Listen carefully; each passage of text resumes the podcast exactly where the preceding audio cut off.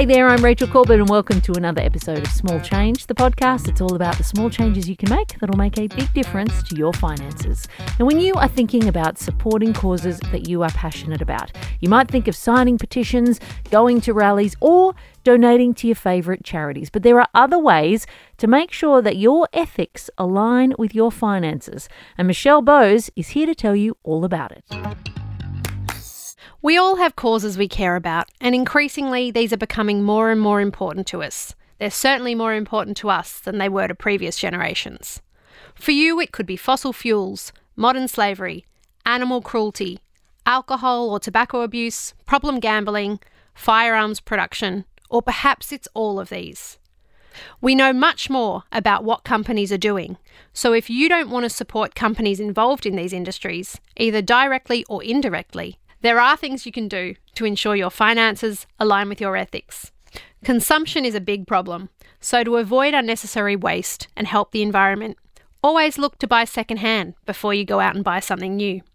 You can also do some research into fashion retailers that outsource production to businesses in developing countries with poor human rights records and avoid them. There are plenty of reports into this available online from organisations like Oxfam that can help you. And you can also make ethical choices when it comes to your financial service providers. For example, some banks out there have now stopped doing business with fossil fuel producers. A quick online search will help you find out who they are. And you can also look at the causes and charities that various banks support and what measures they have in place to help women that are escaping abusive relationships. Now, when it comes to your super, many funds these days offer an ethical investment option that you can choose for how your super is invested. And if your fund doesn't offer one of these, you can move your super to a fund that does. Investing ethically can also apply to investments beyond your super. You can avoid investing in businesses in certain industries and instead invest in businesses looking to drive positive change in the world.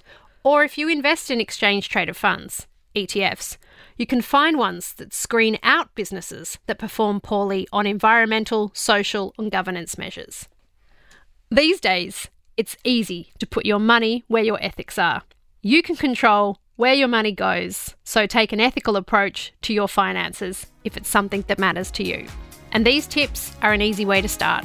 So put your money where your mouth is and make a difference with that moolah you have worked so hard for. Thanks so much for listening. If you've got a question for one of our experts or you'd just like to share how these tips are helping you, then email us at smallchange at novapodcast.com.au. See you next time.